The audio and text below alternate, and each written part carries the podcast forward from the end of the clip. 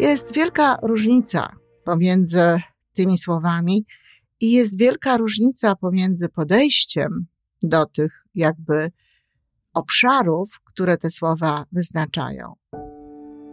Żyjmy coraz lepiej po raz 751.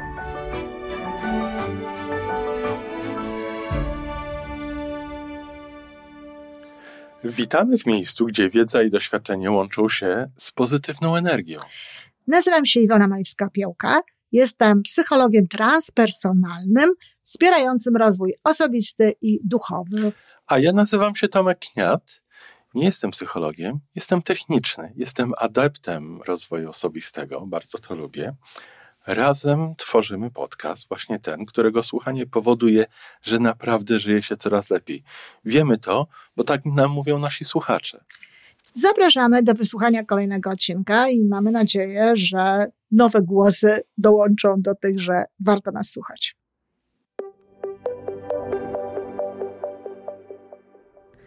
Dzień dobry, z tej strony Iwana Majewska-Piołka. Słuchacie podcastu Żyjmy Coraz Lepiej. Słuchasz podcastu Żyjmy Coraz Lepiej?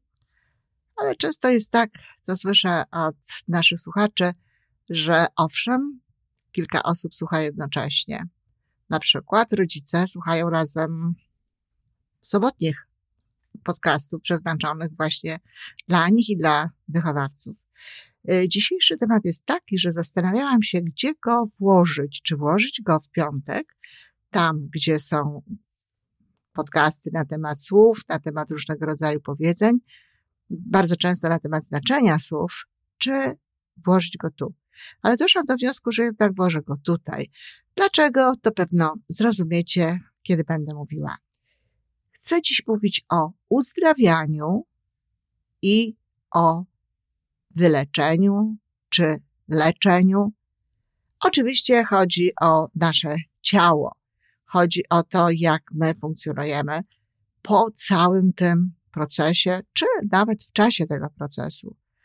Jest wielka różnica pomiędzy tymi słowami i jest wielka różnica pomiędzy podejściem do tych jakby obszarów, które te słowa wyznaczają.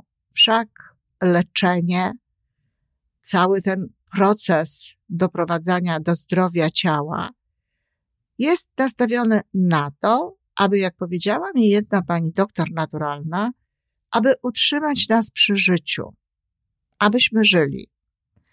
Zwróćcie uwagę na to, czy le dla lekarzy, ja tutaj absolutnie nikogo nie osądzam i nie, nawet nie, nie ośmielam się krytykować kogokolwiek. Po prostu mówię, żeby się zastanowić nad systemem, zastanowić się nad podejściem i zrozumieć jakby te różnice, wokół których jest sporo nieporozumień.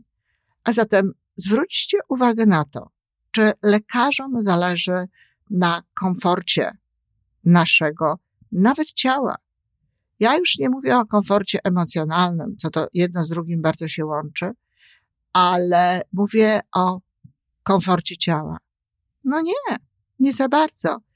Te wszystkie intubacje, te wszystkie rurki, te wszystkie historie, te przywiązania e, do, do, do łóżka, czy do jakiejś aparatury, czy lekarstwa podawane w bardzo różny, wymyślny sposób.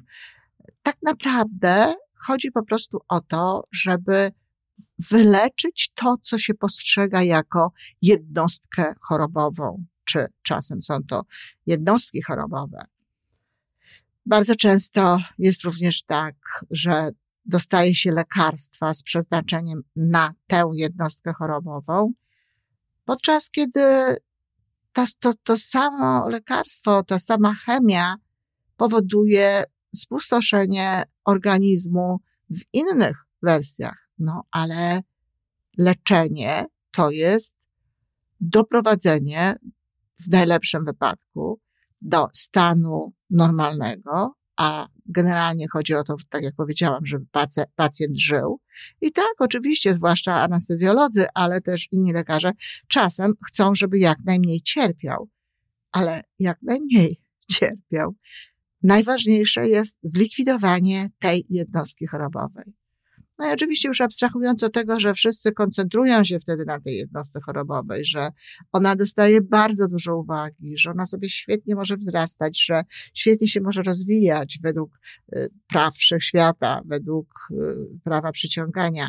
To jest to, czym obdarzamy jednostkę. Nie interesujemy się zdrowiem, nie interesujemy się dobrobytem, dobrostanem może raczej pacjenta w każdym momencie.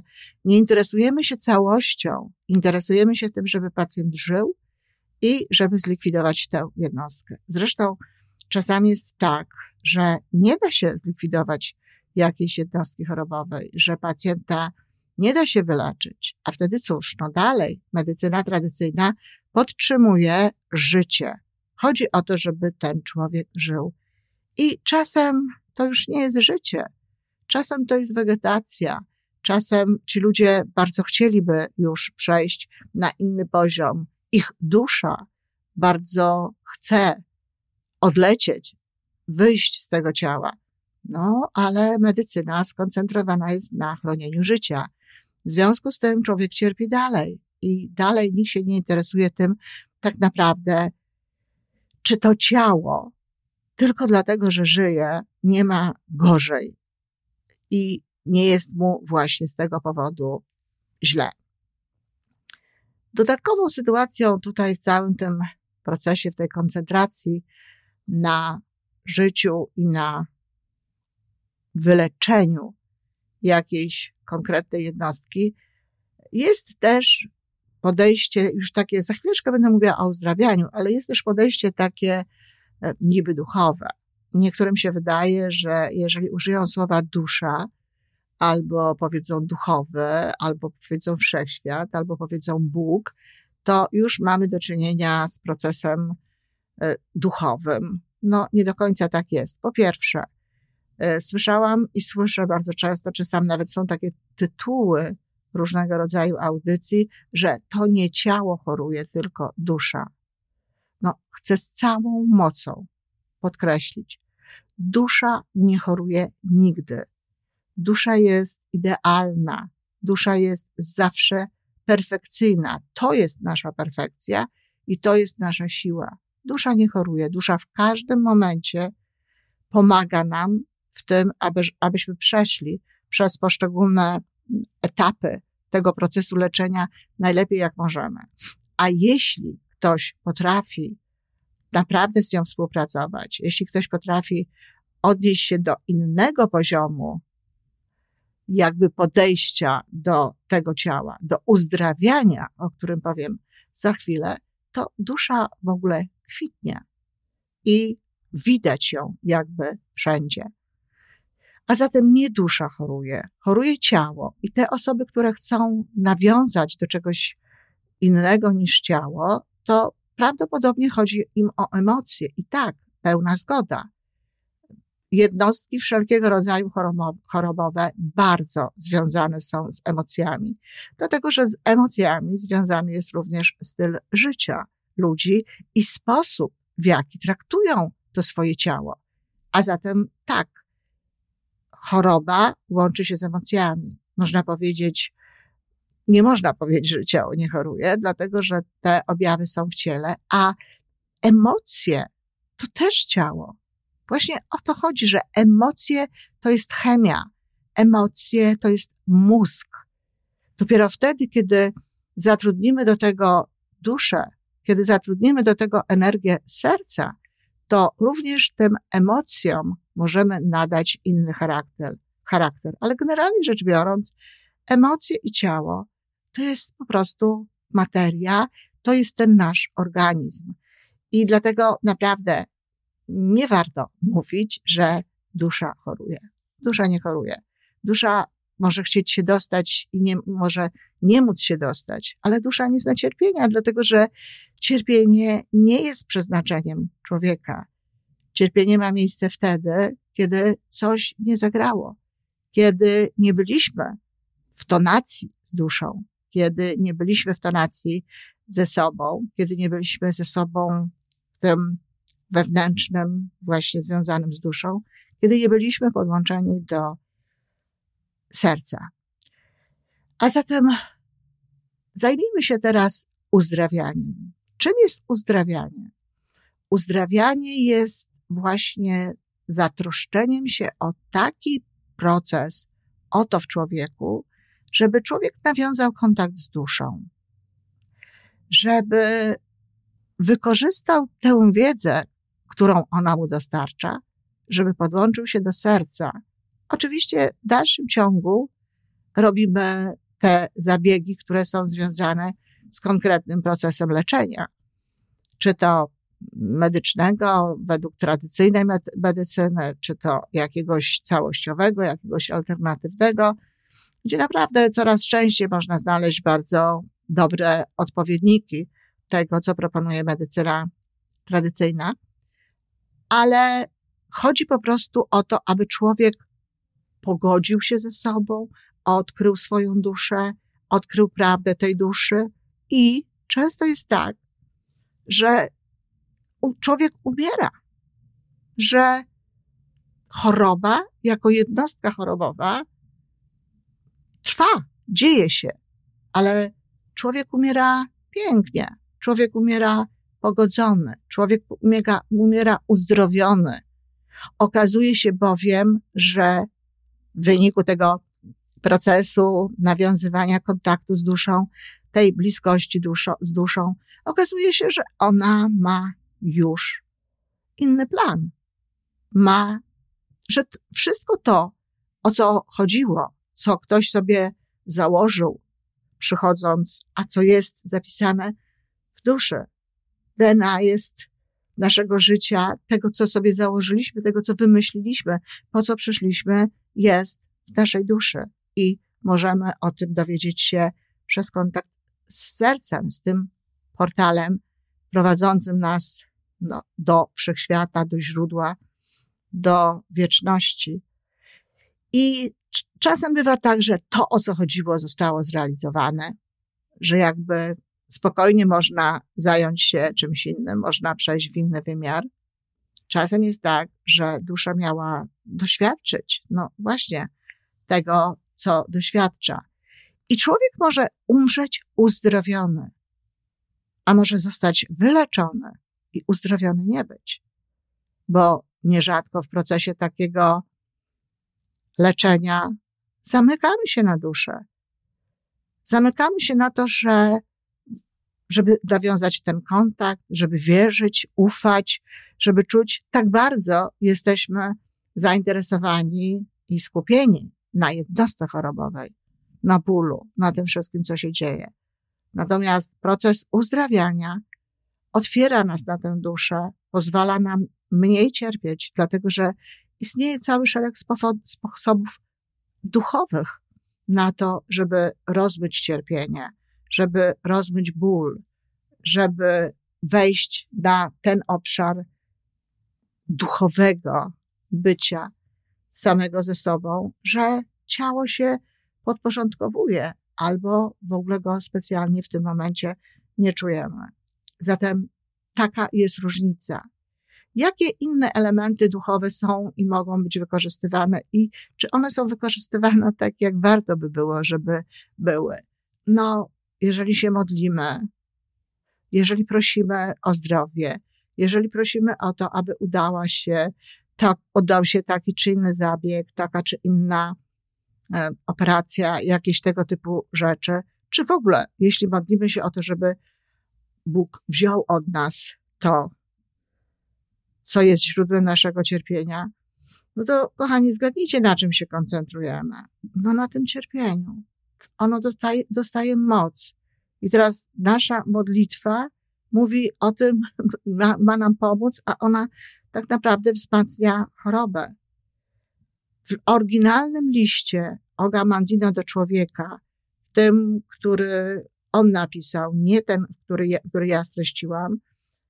O ile dobrze pamiętam, pierwsze słowa tego listu są takie: Bóg widzi Twoje cierpienie. A potem jest o dobrych rzeczach. Co to znaczy? To znaczy, nie musisz prosić Boga, nie musisz prosić źródła, nie musisz prosić tych sił, z którymi chcesz współpracować, a których częścią jesteś w jakimś sensie. To nie musisz tego mówić, bo to jest jasne. Bóg wie, że cierpisz. Źródło wie, że cierpisz. Twoje cierpienie jest zarejestrowane we wszechświecie, a zatem nie mów o tym. Dalsza część listu Agamandino mówi o sile człowieka. Mój mówi wyłącznie o sile. Skoncentruj się na tej sile. Skoncentruj się na tym, co jest w tobie piękne, co jest w tobie dobrze zorganizowane. Myśl o tym, jak byłeś zdrowy. Myśl o tym, jak się czujesz, kiedy jesteś zdrowy. Ostatnio czytam fantastyczną książkę Grega Brydena na temat modlitwy i tam jest bardzo dużo odniesienia do modlitwy ludów wczesnych, starożytnych, praludów, można powiedzieć. I Bryden mówi o tym, że modlitwa jest uczuciem. To nie są słowa wypowiadane, to nie są prośby. Jeśli są to słowa i prośby, a nie, to, nie towarzyszy temu uczucie, to tak prawdę powiedziawszy, jakby tego nie było. Modlitwa jest uczuciem i to uczucie, które miałoby być w tym momencie, to to jest uczucie Twojego zdrowia. To to jest uczucie tego, jak czujesz się, kiedy jesteś zdrowy. To jest przypomnienie sobie, to jest odtworzenie całego tego, tej, tej sytuacji, odtworzenie tego całego zjawiska, tego całego stanu i kierowanie swoich myśli w stronę źródła, w stronę Boga. Można też posłużyć się w tym takimi duchowymi czy religijnymi czasem symbolami w procesie wizualizacji. Moja, chyba już wspominałam gdzieś w podcaście, ale moja y, koleżanka, która y, właściwie to była moja pierwsza asystentka, która przeprowadzała mamę przez chorobę nowotworową piersi, z których mama wyszła, z których mama wyszła właśnie uzdrowiona i wyszła, przeżyła, wyszła, y, była wyleczona, ale była też uzdrowiona. Bardzo często robiła z nią takie afirmacje, że anioły się o nią troszczyły, że anioły pomagały, że już nie pamiętam dokładnie, co to było, ale anioły dmuchały, czy anioły głaskały, czy anioły przysyłały energię. Sama ta e, kobieta młoda i zresztą bardzo, e, bardzo wspaniała, e, była raczej, składała się raczej w kierunku buddyzmu i bardzo dużo medytowała, więc ona najchętniej zaproponowałaby mamie medytację ale wiedziała, że mama tego nie przyjmie, bo to nie jest jej sposób mentalnego jakby funkcjonowania. W związku z tym robiła z nią wizualizację w roli aniołów. Ale to w dalszym ciągu nie jest tak naprawdę y, podejście takie do uzdrawiania, tylko jest to wsparcie procesu leczenia poprzez właśnie wizualizację, poprzez y, tworzenie takiego obrazu w ciele, jaki chcielibyśmy stworzyć. Tak naprawdę to całą to, to ten element podejścia do terapii, do różnych innych rzeczy, to został wymyślony przez Neurolinguistic Programming, przez programowanie neurolingwistyczne. Andreasowie, taka para psychologów, zdaje się, że jedno z nich było nawet psychiatrą, stosowali, albo neurologiem, stosowali tego rodzaju wizualizacje z dziećmi.